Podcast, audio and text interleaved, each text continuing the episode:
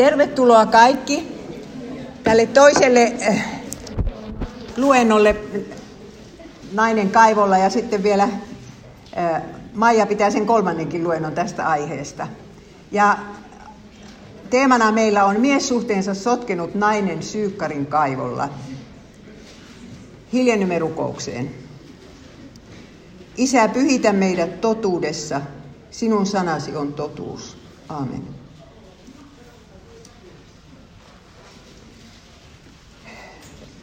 Johannes kertoo, että miten Jeesus kävi aika usein Jerusalemissa. Muut evankelistat ei niitä kaikkia reissuja kuvaakaan, mutta tämä on sitten se ensimmäinen Jerusalemin reissu. Ollaan vasta Johanneksen evankeliumin neljännessä luvussa. Ja, ja Jeesus ei halua siinä vaiheessa ruveta riitelemään fariseusten kanssa, niin hän lähtee, lähtee takaisin Galileaan. Ja sitten sanotaan, että Silloin Jeesus lähti Juudeasta ja siirtyi takaisin Galileaan. Hänen oli kuljettava Samarian kautta. No minkä takia oli kuljettava? Jos katsotte tuota karttaa, niin, niin tuo, nuo punaiset tiet tuossa Jordanin kummallakin puolella on ne tiet, joita ihmiset yleensä kulkivat Jerusalemista Galilea, niin Galileaan. Mutta Jeesus nyt sitten ihan tahallaan lähteekin tuota sinistä, vai onko tuo nyt vihreä tie, keskellä Samarian vuoristoa, että hän lähtee sitä kulkemaan. Ja se ei tiettäkö ollut ihan helppo reitti, koska siellä oli vaikeaa löytää, missä olla yötä, missä syödä, koska samarialaisten ja juutalaisten välit olivat niin huonot. Ja kun sanotaan, että hänen oli kuljettava, niin, niin tämän luennon lopussa vielä mietitään, että minkä takia hänen oli kuljettava. Mikä siihen oli syynä, että on ikään kuin Jeesuksella olisi pakko kulkea tuota tietä. Ja sitten sanotaan jakeessa viisi. Matkallaan Jeesus tuli Syykkar-nimiseen Samarian kaupunkiin. Sen lähellä oli maa-alue, jonka Jaakob oli antanut pojalleen Joosefille, ja siellä oli Jaakobin kaivo. Matkasta uupuneena Jeesus istahti kaivolle, oli keskipäivä noin kuudes tunti. Ne olivat kävelleet siitä lähtien, kun aurinko nousi, kuusi tuntia helteessä täysillä – niitä vuor, ei ne nyt korkeita vuoria ole, mutta kumminkin tämmöistä mäkistä tietä ylös ja alas, eivät ollut syönyt, eivätkä juonut. Ja kyllähän tietysti Jeesusta väsytti ja janotti. Ja hän istahtaa siihen kaivolle ja lähettää opetuslapsensa ostamaan ruokaa kaupungista. Kaivohan on yleensä siellä kylän ulkopuolella. Mutta sitten tähän vetästään tämä Jaakobin kaivo. Tässä tekstissä mainitaan Jaakob kolme kertaa. Ja me eilen käsittelimme sitä, että minkälainen oli, oli Raakelin ja Jaakobin kohtaaminen yhdellä toisella kaivolla. Että oikeasti minun, minä uskon, että tässä on Jaakobin elämäntarina ja se Raakelin elämä kulkee tässä niin kuin salasena pohjavirtana, ikään kuin verrataan tätä naista tässä ja sitä Raakelia siellä, mistä eilen puhuimme. Muuten se eilinenkin luento kyllä tulee nettiin, että voitte kuunnella sitä myöhemmin. Mailiksen raamattukoulu, sen, semmoinen podcast on olemassa. Ja sitten sinne ilmestyy tämä samarialainen nainen ihan yksin kaivolle kuumimpaan aikaan. Me emme vielä tässä tiedä, myöhemmin pääsemme selville, että hänellä on ollut viisi miestä ja nyt on kuudes menossa. Ja kun siellä käytetään Kreikassa sanaa andros, joka tarkoittaa pelkästään miestä, niin ei me tiedetä, oliko ne aviomiehiä, avomiehiä vai pelkkiä seksisuhteita, vai niiden sekoitus. Kyllä kommentaari sanoo, että ei oikeastaan nainen saanut ottaa avioeroa kuin kahdesti. Että jos se olisi oikea avioliitto ollut, niin aika... No tietysti juutalaisilla ja samarialaisilla voi olla eri säännöt, mutta kuitenkin niin paljon samanlaiset säännöt, että ajateltiin, että naisen pitää mennä neitsyönä naimisiin ja pysyä sen yhden miehen kanssa koko ikänsä. Niin minkälaista tämän naisen elämä oli ollut, että hän oli päätynyt tuohon pisteeseen? Oliko hänellä ollut normaali lapsuus? Oliko hänellä ollut isä ja äiti? Ja oliko ehkä joku mies sitten vikitellyt sen tyttöparan, että sen elämä suistui raiteiltansa? Vai oliko hän ihan kylmästi kokeiluhalusta vaihtanut niitä miehiä? Jos oletetaan, että tämä nainen oli kolmekymppinen, niin voidaan ajatella, että joka kahden tai kolmen vuoden päästä se aina oli miestä vaihtanut. Joko mies oli hänet hylännyt, jolloin tietysti naisesta tuntui, että kauheeta. Eiks minua kukaan voi rakastaa? Tai sitten hän oli itse hyljännyt ja hän ajatteli sitten, että tämä minun sydän on semmoinen, että kyllä se äkkiä kyllästyy. Ja nyt kun se on ukkomiehen kanssa, asuuko yhdessä vai onko, onko niillä joku salainen suhde, niin eihän se tietenkään halua varsinkaan sitä vaimoa tavata. Ja sen takia hän ei tule siihen aikaan, kun muut ihmiset tulee hakemaan vettä. Naiset tulee joko aamulla tai illalla, kun on vähän viileämpää. Ja nyt on kello 12. Hänellä on, on monta pettymystä elämässänsä, mutta myös yksinäisyys. Miettikääpäs rakkaat sisaret, kenenkä kanssa tämä nainen seurusteli siellä Syykkarin kylässä.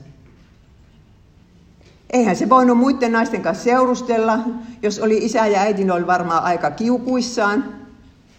Ja, ja että oliko niin, että hänellä oli yksi ihmissuhde, tämä yksi mies. Ja silloinhan se on se ihmissuhde lujille. Ja taatusti naisen mielessä pyöri, että kyllä mä varmaan tämänkin menetän.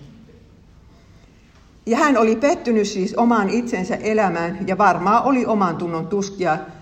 Ajatelkaa, hän näkee niitä lapsia, jotka on niin kuin sen miehen lapsia, jonka hän on vikitellyt. Siellä ne raukat sitten on, jos eivät ole ihan ilman isää, niin ainakin hirveä aviokriisi siinä kodissa niin, että ei siellä ole lasten hyvä olla. Pitää olla jo aika paatunut nainen, jonka omatunto ei siinä vaiheessa pikkusen koputa, kun näkee niitä lapsia ja rupeaa ajattelemaan, että noitten elämä on menossa huonoon suuntaan. Ja kun se on kerran Jaakobin kaivo, ja tämä nainen hyvin tietää, että se on Jaakobin kaivo, niin ehkäpä hän ajattelee, että jospa minä kohtaisin joskus oikean rakkauden, vaikka tällä kaivolla, niin kuin Raakel kohtasi sen elämänsä rakkauden siellä Harranin kaivolla. Ja Tämän naisen sydämessä, niin kuin jokaisen naisen sydämessä, on semmoinen rakkauden jano, jonka varmasti Jumala on sinne istuttanut. Että tämäkin nainen varmaan haaveili sitten siitä suuresta elämänpituisesta rakkaudesta. Se on kyllä kumma, että vaikka olisi kuinka äh, niin kuin rikkinäinen nainen ja mahdottomasti miessuhteita, niin kun lukee niitä haastatteluja jostain lehdestä, niin kyllä siellä aina se haave putkahtaa, että jospa se löytyisi vielä se oikea. Että olisi, löytyisi ihminen, joka arvostaisi minua, ymmärtäisi, hyväksyisi, auttaisi minua tulemaan siksi, joka minä todella olen. Oliko tätä naista kukaan arvostanut semmoisena kuin hän oli? Että silloin kun alkaa naisparalla olla vähän huono maine, niin, niin tuota, kyllähän siellä kaiken maailman huutelijoita sitten löytyy. Ja sitten hän tulee kaivolle ja näkee pitkän matkan päästä, että hei, siellä istuu joku. Yksi mies. Kuinka mä voin mennä sinne, kun siellä on yksi mies, me ollaan kahdestaan. E, sillä on tämmöisiä kokemuksia elämässä. Ja sitten kun se huomaa, että hei, sillä on juutalaiset vaatteet. Että se varmaan sylkee mun päälle. Kun todella samarialaisten ja juutalaisten välit oli niin huonot, että ei tuossa kaivolla edes ollut mitään ammennusastia Samarialaiset pitivät huolen siitä, että juutalaiset ei saa vettä, jos ne kulkee tästä ohi. Jeesus istuu siinä janoissa. Ja, ja tuota, se nainen yrittää, että miten mä nyt kehtaan mennä tuohon nostamaan, kun tuo istuu tuossa. Tämmöiset on hänen, hänen ajatuksensa, mutta kun tänne asti on kävellyt, niin vettähän minä nostan. Ja sitten yhtäkkiä, se oli, tiedättekö, se oli niin kuin kukko olisi taivalta laulanut, kun Jeesus sanoi, että anna minun juoda astiastasi. Tässä nyt sivutetaan kaikki saastaisuussäännöt, joita juutalaisilla oli tuhkatiheen. Ne kun kävivät torilla toisten juutalaisten luona, niin niiden piti pestä vaikka minkälaisia pesuja, että ne pääsisivät siitä saastaisuudesta.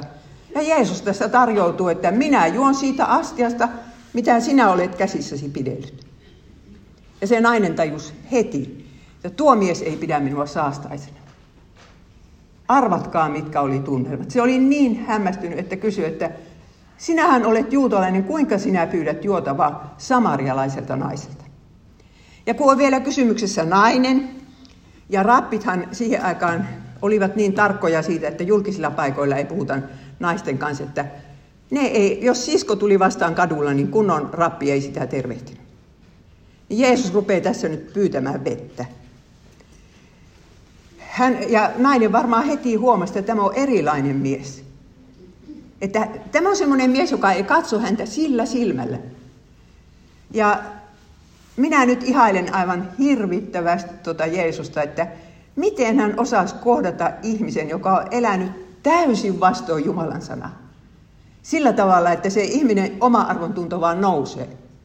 Tämähän on mulla koko ajan kilvotteluaihe, että, että kun minä olen aika tiukkapipoinen näissä uskoasioissa, niin, niin kaikki entiset ystävät ajattelee niin, että minä rupean heti heitä kritisoimaan, kun tavataan. Minä haluaisin kohdata kaikki ihmiset tällä lailla. Olivatpa ne eläneet miten tahansa, vaikka kaikkia käskyjä olisi rikottu ja Jumalan sanaa pilkattu ää, kuinka paljon, niin näin minä haluaisin kohdata. Että, että niin kuin ei, en ollenkaan vähättele sitä ihmistä, mutta en osaa. Ja sitten Jeesus sanoo sille naiselle, että jos tietäisit, minkä lahjan Jumala on antanut, ja ymmärtäisit, kuka sinulta pyytää juotavaa, pyytäisit itse häneltä ja hän antaisi sinulle elävää vettä. Jeesus rupeaa puhumaan arvotuksia. Hän ei nyt sano suoraan mitään, kun hän vihjailee. Ensistäänkin hän tajuaa, että naisella on jano. Vaikka se saa vettä tuosta kaivosta, niin, niin sen pitäisi kumminkin pyytää jotakin juotavaa joltakulta toiselta. Ja sitten hän vihjaisee, että naista varten on olemassa jokin lahja, jota tämän ei tarvitsisi pyytää. Jos sinä tietäisit, minkä lahjan Jumala on antanut. Jumala on, Jumalalla on varastossa sinulle joku lahja. Ja tämän hän sanoo samarialaiselle naiselle, joka oli luullut, että tuo juutalainen sylkee häntä silmille. Ja sitten, että ei tarvitse muuta kuin pyytää. Ja kuka sinulta pyytää juotava? Jos, jos sä tajuaisit, kuka minä olen. Jeesus vihjasi siinä. Ja nyt minä haluaisin sanoa, että sinullekin on Jumala varannut lahjan. Etpä arvaa. Jospa arvaisitkin, minkälaisen lahjan Jeesus on sinulle suunnitellut näillekin naisten päiville. Hänellä on joku lahja, jota ei tarvitse muuta kuin pyytää. Pitää ensin myöntää, että janohan minulla on. Ja sitten pyytää. No, nainen jatkaa keskustelua ja sanoo, että Herra, eihän sinulla edes ole astia ja kaivo on syvä. Mistä sinä sitä lähdevettä ottaisit? Elävä vesihän on nimittäin semmoista virtaavaa vettä. Et kai sinä ole suurempi kuin isämme Jaakob, Jaakob jolta olemme saaneet tämän kaivon. Hän joi itse tämän kaivon vettä ja sitä joivat hänen poikansa ja hänen karjansakin. Taas vetästään tämä Jaakob. Ja niin kuin nainen miettii mielessänsä tässä, että mistä tuo puhuu tuo mies, että se on noin ystävällisen näköinen, mutta mitä se oikein tarkoittaa? Voiko tuo juutalainen rappi antaa jotain enemmän minulle kuin Jaakob antoi siellä Harranin kaivolla Raakelille, rakkautensa? Mutta Raakelillehan tuli aina jano, niin kuin me eilen opiskelimme. Elämä oli sitä, että vaikka kuinka koki sen suuren rakkauden, niin sitten tulee, la, haluaa lapsia ja sitten haluaa toisen lapsia ja sitten haluaa päihittää sisarensa ja, ja kaikkea tätä. Raakelille tuli jano. En tiedä, oliko tuo nainen niin fiksu, että se muisti sen. Mutta joka tapauksessa rupeaa nyt Jeesusta vertaamaan Jaakobin. Ja tämä Jaakobin kaivo on aika jännä juttu sen takia, että sitä ei mainita vanhassa testamentissa. Minä pitkään luulin, että siellähän se on. Kai se on mainittu, että Jaakob kaivo kaivon. Koska Jaakoba osti maata tuolta Sikemistä. Se on se ainoa maa, jonka hän koskaan osti. Kun hän tuli kaksosvirtään maasta sen parttinsa kanssa siellä, niin, niin sitten hän asettui ensin tuohon Sikemiin ja osti siitä maata. Ja sen hän sitten lahjoitti Joosefille. Ja siellä on, tiettäkö, tänä päivänä Joosefin hauta näkyy. Minä kävin siellä kun olin seitsemänkymppisiä, niin juhlimassa tämmöisellä omalla yksityisellä matkalla, niin pääsin käymään tuollakin Samariassa ja niin siellä on siis Joosefin hauta, mitä ne näyttää, no en tiedä onko oikein. Ja samarialaisilla oli joko, joku oma perimätieto, että Jaakob on tähän kaivannut tämän kaivon. Mutta itse asiassa se kaivo mainitaan ensimmäistä kertaa vasta 400 ennen Kristusta. Ja Jaakob eli lähemmäs, no sanotaan 1700 ennen Kristusta. Ja, mutta kun nainen sanoi, että isämme Jaakob, niin se tarkoittaa, että Hän haluaa olla Jumalan kansan jäsen. Hän haluaa, että häntä pidetään Jaakobin perillisinä. Mutta hyväksyttiinkö hänet siihen porukkaan? Ei varmasti hyväksytty. Ei, ei samarialaiset pitäneet häntä kunnon uskovaisena, saati sitten juutalaiset. Ja oma omatunto koputti, että minä en ole elänyt niin kuin kun minun olisi pitänyt, jos kerran patriarkat on minun esi-isiäni. Ja sitten Jeesus lupaa, antaa tuommoisen lupauksen, että se jano häviää iäksi kaikeksi. Ja ihmisen sydämeen syntyy lähdestä ja vettä on niin paljon, että sitä oikein pursuu ulos. Jeesus vastasi hänelle, tämä on jae 13. Joka juo tätä vettä, sen tulee uudelleen jano, mutta joka juo minun antamaani vettä, ei enää koskaan ole janoissaan. Siitä vedestä, jota minä annan, tulee hänessä lähde, joka kumpuaa ikuisen elämän vettä. Saatte uskoa, että siinä oli hämmästynyt nainen. Että mistä ihmeestä tuo mies meinaa ottaa semmoista vettä, että ei ikinä tule enää jano.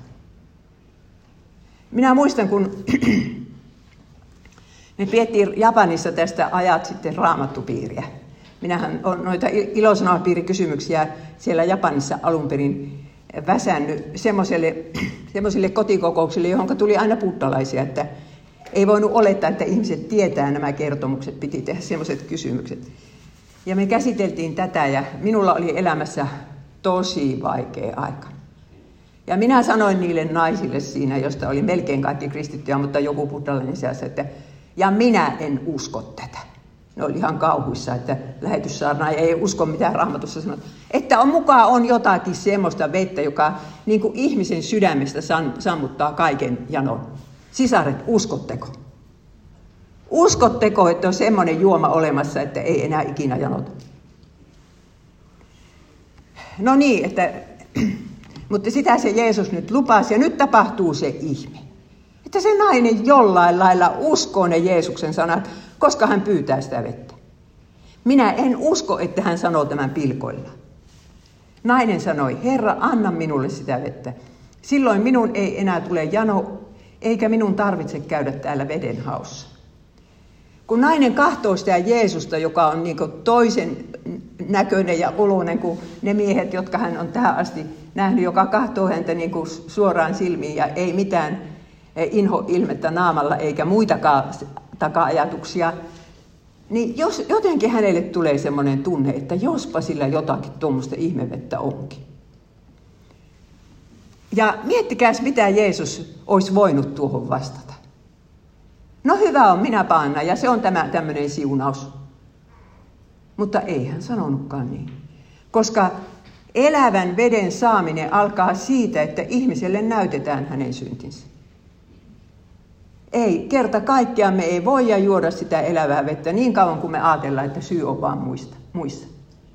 Ja tämä nainen olisi ihan hyvin voinut ajatella, minut vieteltiin ja minulle on isä ja äitiä ja minua on koheltu näin ja näin. Mutta nyt Jeesus halusi näyttää, että sinä olet itse tehnyt myöskin elämässäsi valintoja. Ja sinun ei olisi tarvinnut valita niitä viittä miestä. Ja nyt näillä naisten päivillä Jeesus haluaisi, että me itsekin niin miettisimme tätä elämäämme, että ei me oltu välttämättä aina uhreja. Kyllä me niitä vääriä valintoja tehtiin itsekin. Ja jos emme tätä myönnetä, niin sitten ei tipu eikä lirise sitä elävää vettä. No niin, seuraavaksi Jeesus sanoo tämmöisen lauseen. Mene hakemaan miehesikin. Ja tässä on se andros, eli ei sitä, tästä ei tiedä, onko se aviomies. Se on pelkkä mies kreikaksi. Ei minulla ole miestä, nainen vastasi. Jeesus sanoi, totta puhuit, ei sinulla ole miestä. Viisi miestä sinulla on ollut ja se, jonka kanssa sinä nyt elät, ei ole sinun miehesi. Siinä puhuit totta. Sisaret, miltä teistä tuntuisi, jos joku tuntematon ihminen paukauttaisi teidän päin naamaa sen salaisuuden, jota te olette varjelleet. Varmaan kukaan muu ei tiennytkään, jos tässä laskettiin niin seksisuhteet ja avoliitot ja avioliitot. Ei sitä kukaan muu tiennyt kuin tämä nainen. Ja nyt, nyt Jeesus sanoo, viisi miestä sulla on ollut. Ja se, joka sulla nyt on, niin se ei ole sinun mies. Jos Jeesus olisi sanonut tämä heti, silloin kun nainen tulee kaivolle, ja rupeaa vaivihkaa sitä vettä nostamaan. Jos Jeesus olisi sanonut, että, että sinun ongelmasi on muuten se, että sinä olet elänyt väärin miesasioissa. Sullahan on ollut viisi miestä. Ei olisi syntynyt minkäänlaista keskustelua. Se olisi ollut väärä ajoitus. Että nyt kun Jeesus sanoo tämän, niin siinä vaiheessa nainen jo tajuaa, että se ei pidä minua saastasena, kohtelee minua niin kuin ihmistä. Se on ihan eri tilanne mennä sitä syntiä paljastamaan. Ja Jeesus todella osasi osoittaa naisen synnit viemättä häneltä oman arvon tuntoa. Sen verran kun hänellä sitä oli, niin ei sitä häneltä viety. Se päinvastoin se tässä keskustelussa vaan lisääntymistään lisääntyi se oma arvontunto. Ja Jeesus to- todella tuntee tarkkaan meidän miessuhteemme, jopa meidän mielikuvituksemme. Hän tietää, millainen on suhteemme aviomieheen.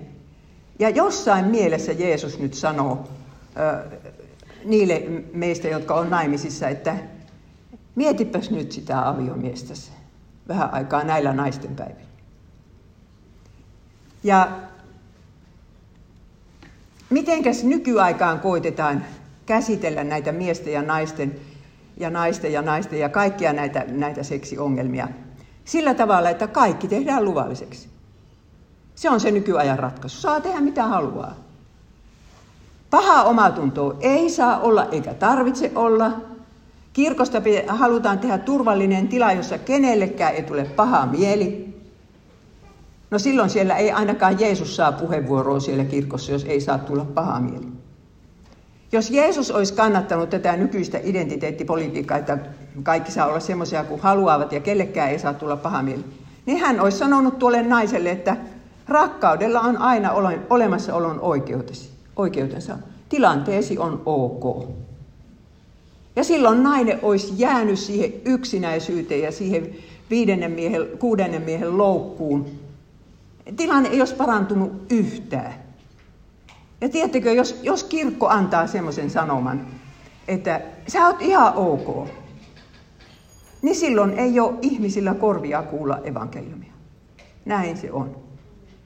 Ja se on niin, se on niin järkyttävää, että viimeisten kymmenien vuosien aikana, niin jos joku nyt on ruvennut kirkossa saarnassansa oikein kymmentä käskyä paukuttelemaan, niin on saanut piispalta nuhteita päässyt iltalehen löyppeihin. Mutta sitten alkaakin teologinen keskustelu. Ja tiedättekö, minusta ihan tuntuu, että tuon Jeesus piti tätä naista teologina. Se vastasi asiallisesti teologiseen kysymykseen, vaikka asia on niin, että tämä, mies, tämä nainen koitti siirtää, siirtää koko keskustelua pois näistä miessuhteista, mutta, mutta ensin hän nyt kuitenkin sanoo, että Herra, minä huomaan, että sinä olet profeetta. Myöntää, että Jeesus on profeetta, kutsuu häntä Herraksikin tässä, koska kukaan muu ei olisi tiennyt, että hänellä on ollut viisi miestä. Että hän, hän tuntee, että hänet on paljastettu. Ja, ja no, Jeesus on siinä niin ystävällisen näköinen, että ei kai se hirvittävän pahalta tunnu, mutta kyllä se nyt silti aika pahalta tuntuu, jos meidän suuri ongelmamme sanotaan siinä ääneen. Niin hän, hän niin kuin ei kestä sitä tilannetta ja alkaa keskustella tästä juutalaisten ja ja samarialaisten kiistakysymyksestä, että missä sitä Jumalaa palvotaan. Kun juutalaiset sanoivat, että Jerusalemissa, samarialaiset sanoivat, että Karissimin vuorella. Ja, ja niin kuin voi olla, että siinä on ihan tämmöistä teologista mielenkiintoakin, että sanoppa sinä, jos kerran olet profeetta, että kummassako paikassa sitä Jumalaa rukoillaan. Ja Jeesus sanoo, usko minua nainen. Tulee aika, jolloin ette rukoile isää tällä vuorella, ettekä Jerusalemissa. Sitten hän sanoi, että pelastus tulee kyllä juutalaisista. Tulee aika ja se on jo nyt, jolloin kaikki oikeat rukoilijat rukoilevat isää hengessä ja totuudessa. Tässä on pari tosi tärkeitä juttua ja ensimmäinen on se, että Jeesus sanoi, että isää rukoillaan. Vanhassa testamentissa Jumalaa kutsutaan isäksi ihan pari kertaa. Tämä on nyt vallankumouksellista, että hän niin kuin sanoo tuolle miehelle, että siellä on taivaal, eikö sille naiselle, että siellä on taivaallinen isä, jota voidaan rukoilla. Se on, se on sun isäsi. Ja toinen asia on sitten, että on rukoiltava totuudessa. Että niin kauan kuin me rukoillaan ja kierrellään sitä ongelmaa kuin kissa kuumaa puuroa, niin siitä ei tule kunnon rukousta. että tämän naisen on myönnettävä totuus itsestään. Hän on, hänen on rukoiltava totuudessa. Ja, ja se on se Jumalan palvelus, jota Jumala haluaa. No sitten nainen on jo sanonut, että Herra, minä huomaan, että sinä olet profeetta. Mutta nyt hän jatkaa, että minä tiedän kyllä, että Messias tulee. Messias tarkoittaa Kristusta. Kun hän tulee, hän ilmoittaa meille kaiken. Samarialaiset odottivat vähän erilaista Messiasta kuin juutalaiset. Juutalaiset odottivat kuningasta, mutta samarialaiset kuulema odottivat opettajaa. Ja sen takia Jeesus ei niin kuin, juutalaisiltahan hän salasi sen pitkään, että hän on Kristus. Mutta tässä hän ei salaa sitä, kun hän tietää, että ei hän miksikään kuninkaaksi ruveta täällä tekemään. Mutta nainen tietää sen, että kun Messias tulee, hän ilmoittaa meille kaiken. Se on se tärkeä asia. Ja nyt Jeesus on jo ilmoittanut hänelle, minkälainen hänen elämänsä on ollut. Semmoisen asia, jota kukaan muu ei olisi tiennyt. Ja sitten Jeesus sanoo tämän mahdottoman suuren asian, että minä se olen. Minä, joka tässä puhun kanssa. Minä se olen, se on Jahven nimi. Vanhan testamentin Jahven nimi. Minä olen paitsi Messias, niin Herra Jumala itse. Vaikka Jeesus tiesi naisen miessuhteet, niin hän paljasti tälle olevansa Messias. Eli tässä oli nyt molemmin puolisesta tuntemisesta kysymys. Jeesus tunsi naisen ja nyt nainen tunteekin Jeesuksen. Tässä hän on Kristus ja, ja itse Jumala. Tämä oli oikea ihmissuhde ja Jumalasuhde. Ja kun tämä nainen tajuaa, että tuo henkilö, joka sanoo olevansa Messia, niin se kertoo minulle sen tässä kaivolla, kun kukaan muu ei tiedä. Niin hän on siis, siitä hän tajuaa sen, että, että miten paljon Jeesus antaa hänelle arvoa. Eihän Jeesus sen suurempaa lahjaa olisi voinut antaa, kuin että hän ilmoittaa, kuka hän on. Ja, ja meille se on myös se suuri lahja, jos me eh, niin kuin yhä enemmän tulemme tuntemaan, että kuka se Jeesus oikein on. Ja tämä oli nyt sitä elävää vettä, mitä se nainen sai. Tässä se oli. Ja siitä elävästä vedestä hän sitten usko sen, että jollakin tavalla usko armoa.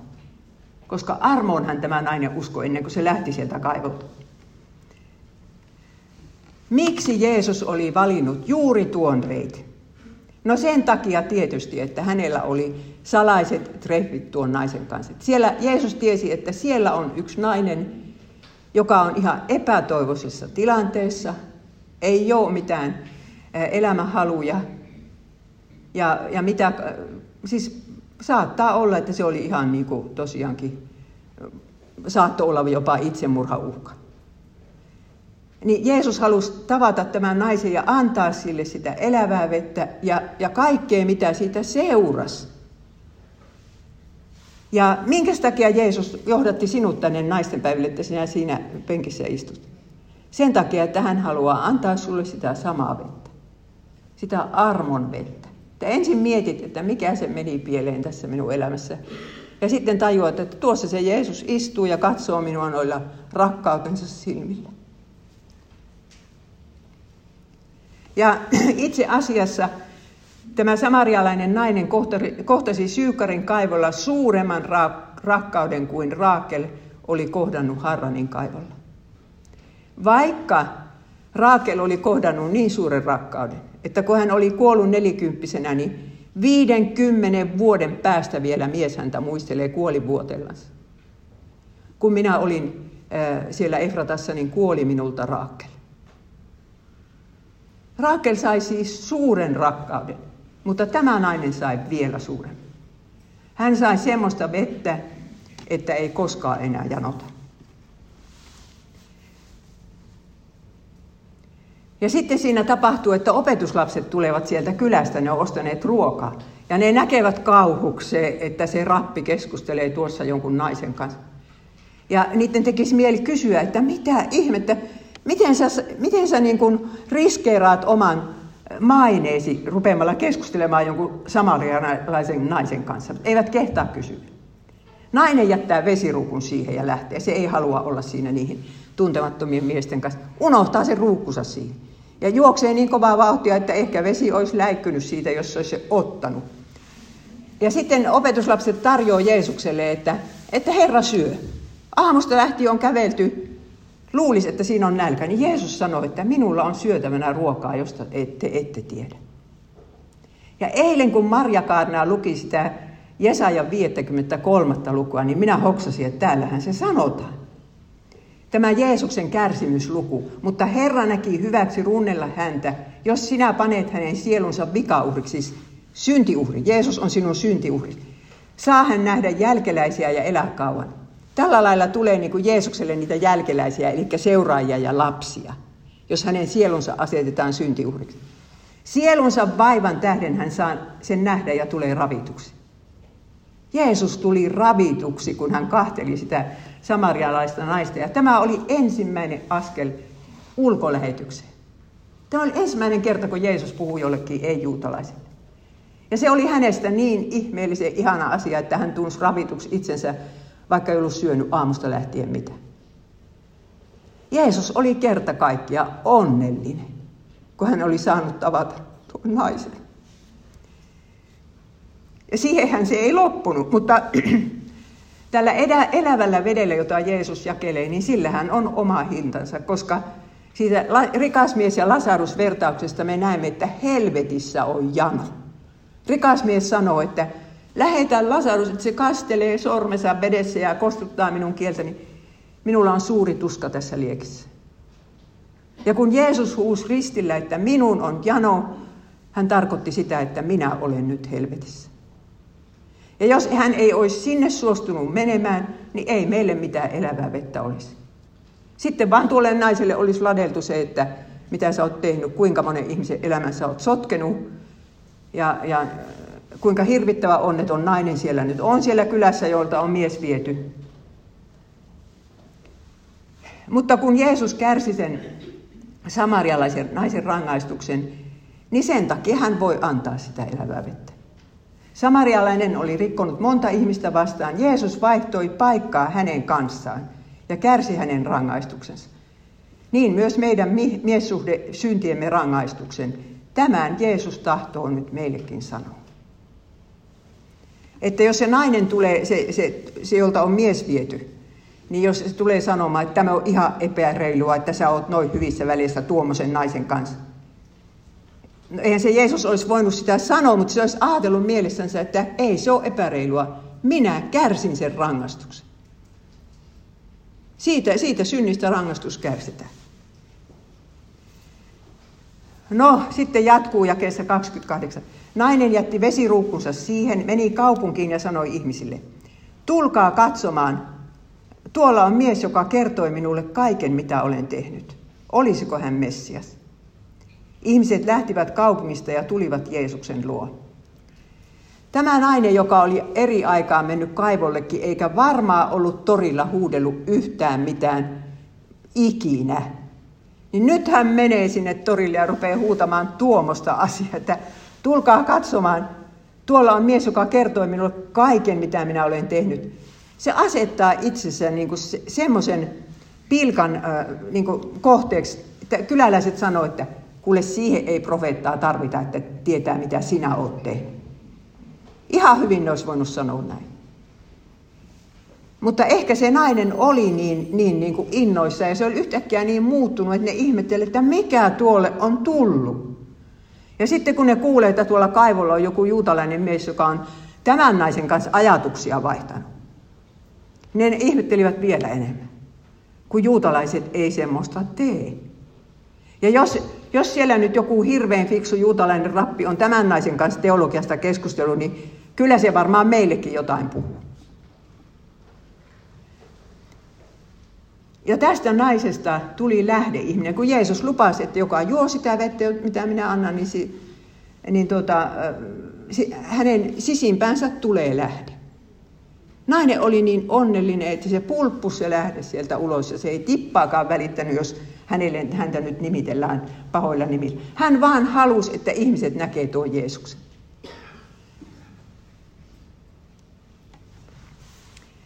Ja yhä useammat uskoivat Jeesukseen kuultuaan hänen itsensä puhua. Jeesus siis piti niille puheen siellä kaivolla.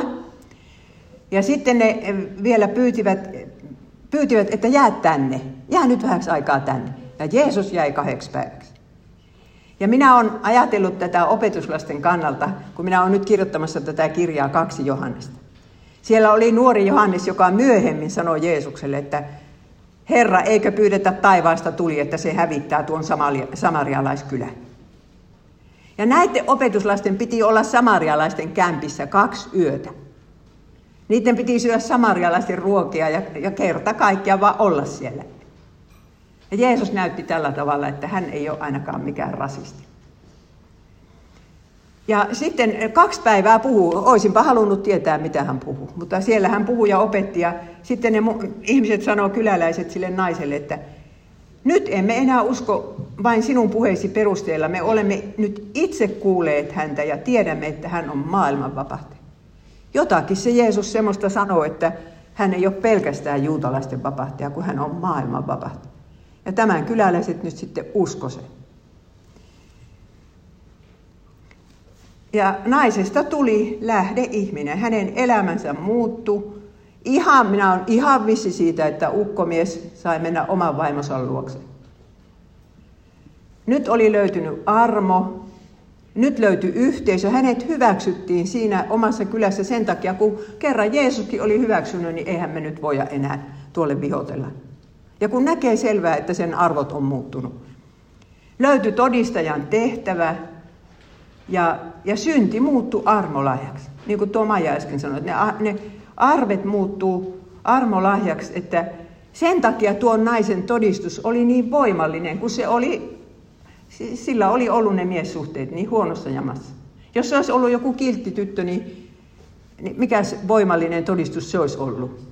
Mutta että Jeesus hyväksyy tuon, jota he, heidän kylässään pidetään pahimpana naisena. Niin sehän se oli se suuri todistus, että muutkin, joilla oli salaisia syntejä, niin uskalsivat sitten Jeesusta lähestyä. No sitten tulee helluntai. Ja sitten kristillinen kirkko perustetaan ja, ja sitten se rupeaa leviämään vähitellen. Jeesushan sanoi taivaaseen noustessansa, että te, teidän on julistettava evankeliumia alkaen Jerusalemista sitten Samariassa, niin Juudea, Samaria ja maan ääriin asti. Ja vähän, vähän hitaasti se lähti liikkeelle. Että ei, ei ne heti rynnänneet kyllä näitä hommia tekemään, mutta tämä Filippus-niminen evankelista, tämä ei ollut opetuslapsi, kun tämä oli se diakoni Filippus, niin hän meni jossain yhteydessä Samarian kaupunkiin ja saarnasi heille Kristusta. Ja kansa otti yksimielisesti vaarin siitä, mitä Filippus puhui, ja syntyi suuri ilo siinä kaupungissa. Se on niin kuin jouluyö. Minä ilmoitan teille suuren ilon. Tuo kuva tuossa on siltä minun matkalta justiinsa, kun mä kävin siellä Samariassa. Siellä on sen Samaria-nimisen kaupungin rauniot. Tosi hieno paikka. Niin tämä oli sitten roomalaisaikana nimeltään Sebasti, tämä tämä kaupunki, mutta kommentaarit sanoivat, että se on se sama kaupunki kuitenkin. Ja siellä oli sillä tavalla sydämet valmistettu, että siellä suuri, että yksimielisesti otetaan vaari. Ja tämähän ei olisi onnistunut, jos Jeesus ei olisi käynyt siellä Samariassa silloin toimintansa alkuaikana. Ja siitä syntyi suuri ilo siinä kaupungissa, että ne syntiset siellä sitten saivat uskoa, että he saavat synnit anteeksi ja pääsevät taivaaseen. He ovat samanlaisia Jumalan lapsia nyt, niin kuin juutalaisetkin. Ja taatusti tämä Syykkarin eh, naisen vaikutus tähän herätykseen oli suuri. Ajatelkaa, minkälaisen elämäntehtävä Herra sille järjesti. Ja tämä, nämä jakeet on otettu siitä, kun nainen oli vielä siellä hakemassa niitä kaupunkilaisia kaivolle ja Jeesus keskustelee opetuslastensa kanssa. Jeesus sanoo näin, minä sanon, katsokaa tuonne. Siis sieltä on tulossa hirveä määrä samarialaisia sinne kaivolle, niin Jeesus sanoo, katsokaa tuonne. Vain jo on jo vaalennut, vilja on kypsä korjattavaksi. Sadon korjaaja saa palkkansa jo nyt, hän kokoaa satoa iankaikkiseen elämään ja kylväjä saa iloita yhdessä korjaajan kanssa. Tässä pitää paikkansa sanonta, toinen kylvää, toinen korjaa. Niin se oli, että se nainen kylvi ja opetuslapset korjasivat. Siinähän kävi niin, että kun tuolla Samariassa oli syntynyt se suuri herätys, niin Pietari ja Johannes lähtivät sitten piispan tarkastusmatkalle sinne. Ne meni katsomaan, että onko se nyt ihan totta, että ne samarialaiset on oikeita uskovaisia. Ja sitten äh, siunasivat heidät ja, ja ottivat niin kuin siihen samaan kristilliseen kirkkoon. Eli nainen todella oli kylvänyt ja sitten sai Pietari ja Johanneskin ihan olla korjaamassa semmoista, mistä eivät olleet mitään vaivaa nähneet. Johanneskin oli vaan mokoma sanonut, että pyydetään tulta lankeamaan taivaasta. Ja nyt minä kysyn, rakkaat sisaret, että onko sinun elämässäsi tätä iloa? Tätä kylvejän tai sadonkorjaaja iloa. Silloin kun Jumala kutsui minut Japaniin, niin minä olin kamalan nyreenä. Minä en olisi halunnut lähteä. Minusta Suomessa oli niin kiva olla, mutta kun se tuntui siltä, että Jumala kutsuu sinne ja sitä paitsi tilanne oli semmoinen, että jos minä en olisi lähtenyt silloin eka vuonna, niin suomalaisilla lapsilla ei olisi ollut opettaja sinä talle. Niin en, en kyllä innolla lähtenyt, mutta näin kun katson jäljestäpäin elämääni taaksepäin, niin, niin se, on, se on siis se ilo, se on se kylväjän ja sadonkorjaaja ilo. Vaikka olisi semmoisessa maassa kuin Japanissa, jossa hirveä harvat kääntyy. Mutta siitä huolimatta.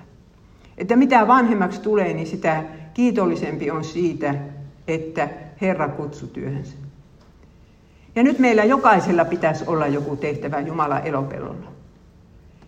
Ei, ei tarvitse olla saarnaajan tehtävä, mutta kyllä sieltä seurakunnasta joku semmoinen tehtävä löytyy, jota kukaan muu ei voi tehdä kuin sinä. Ja toivottavasti se on sitten semmoinen seurakunta, jossa oikein Jumalan sanaa julistetaan. Ja siis kaikki nämä pyhäkouluopettajat ja ja kahvinkeittäjät, kaikki tämä on, tämä on niin tärkeää ja se, että ollaan kannattamassa lähetystyötä tavalla tai toisella. Jokaisen kristityn pitää olla sitä kannattamassa ja, ja tuota, Jeesus tulee takaisin sitten, kun kaikki, ovat, kaikki kansakunnat ovat kuulleet, eikä siihen varmaan ole pitkä aika. Minä oletan, että ne on melkein jo kuullut, mutta, mutta siitä huolimatta niin lähetystyötä tehdään vielä täysillä niin kauan kuin voidaan tehdä. Ja Japanihan on siitä hyvä paikka, että siellä saa kyllä vaikka kadulla saarnata. Sinne pääsee lähetyssaarnaajan viisumilla, minnekä ei paljon minnekään enää pääse. Lähetyssaarnaajan viisumilla. Ja, ja saa todellakin pitää kadulla kokouksen, ruveta siellä saarnaamaan, jos haluaa. Että kyllä, kyllä siis kun ajattelen Japanin kirkkoa ja japanilaisia ystäviä ja, ja niitä naisia, joille minä siellä naistenpäiviä pidin, niin kiitollisuus täyttää sydämen. Mutta tämä elävä vesi ilmestyy vielä ilmestyskirjaankin. Tämä on hirveän tärkeä teema raamatussa. Ilmestyskirja 7.17. Karitsa, joka on valtaistuimen keskellä. Se karitsa, se Jumalan karitsa, joka kantoi meidän synnit. Hän on karitsa siellä taivaassakin vielä ja haavat, arvet pysyy iankaikkisesti hänen ruumiissansa. Hän on kaitseva heitä. Hän on, Karitsa on tässä myös paimen. Tässä viitataan vähän siihen Daavidin psalmiin. Hän on kaitseva heitä ja johdattava heidät elämän vetten lähteille. Siellä ne on ne lähteet, mistä sitten vesi ei lopu. Ja Jumala on pyyhkivä pois kaikki kyyneleet heidän silmistänsä. Se vesi loppuu, mitä meidän silmistä valuu, että siellä Uuden Jerusalemin portilla Jumala ikään kuin seisoo nenälinan kanssa ja pyyhkii sen viimeisen kyynelen. Että jos sinä rakas sisar oot siinä tilanteessa, että paljon pitää itkeä, niin tiedän nyt, että kyllä se loppuu siellä. Ja kun psalmissa sanotaan, että hän on laskenut, että olethan sinä eh, kirjoittanut kaikki minun kyynelet kirjaan, ei kun pannut leiliisi. Että Jumala niin arvostaa niitäkin kyyneleitä, mutta siellä ne nyt sitten loppuu. Ja, ja sitten, jos minä nyt vielä jatkan siitä Japanin kokemuksesta, että kun minä siellä raamattupiirissä puuskahdin silloin 30 vuotta sitten, että minä en kyllä usko tähän, että semmoista vettä on olemassa, joka sydämestä kaiken janon niin kuin ikään kuin sammuttaa, tai miten sinä nyt sanoisi. Mutta nyt tässä iässä täytyy sanoa, että ei tuommoisia määriä sitä elävää vettä ole, ole mulle ammennettu, mutta kuitenkin tippa kerrallaan joka päivä. Aina sitä on saatu, jos sitä on oikeasta paikasta etsitty. Että voin sanoa, että aina on saanut ja tähän asti on, on selvinnyt, että toisinaan kyllä on tuntunut siltä, että selviänköhän minä tästä enää, mutta, mutta aina sitä on sen verran siis sitä vettä saanut. Ja varmaan se Jeesus vihjasi just siihen, että se lopullinen veden paljous tulee sitten siellä Uudessa Jerusalemissa. Mutta sitten mulla on tässä, kello ei ole vielä kahtakaan ja, ja luento on loppu, mutta mulla on tässä semmoisia äh, kysymyksiä, joihin äh, te voisitte niin parinne kanssa tai kolme henkeä siinä keskustella, että mistä me voisimme saada elävää vettä. Kun elävää vettä saadaan siis armon välineistä, joita on kolme. Raamattu, kaste ja ehtoollinen. Eli rakas sisar, luetko sinä raamattua ajatuksen kanssa? Se on ihana asia, jos sitä lukee ajatuksen kanssa, että se puhuu jotakin. Ei vaan niin, että minä vilkaisen päivän tunnussanan, siinä se nyt olikin. Ihan ajatuksen kanssa. Se on, se on niin ihana kirja. Kuulutko raamattupiiriin? Käytkö kuuntelemassa raamatullista saarnaa? Osallistko ehtoolliseen säännöllisesti? Tee päätös näillä naisten päivillä. Minä juon elävää vettä säännöllisesti tästä lähtien. Kohta pääsette keskustelemaan näistä kysymyksistä ja miettimään, mitä konkreettista voisi tehdä. Mutta minä pidän sen saman mainospätkän kuin eilenkin. Eli jos haluatte tutustua lähetystyöhön, niin nyt on tämä ilmainen äänikirja Ilosanomapiiri kiertää Aasia. Se on podcastina, se on just julkaistu. Meikäläisen matkoista Bangladesiin, Nepaliin ja, ja Myanmariin. 20 vuoden aikana ja paljon seikkailuja siellä tapahtuu. Siis Spotifysta se ainakin löytyy, mutta minä oletan, että se löytyy ihan kuin Googleenkin vaan kirjoittaa. Mailis Janatuinen, Ilosanomapiiri kiertää Aasia.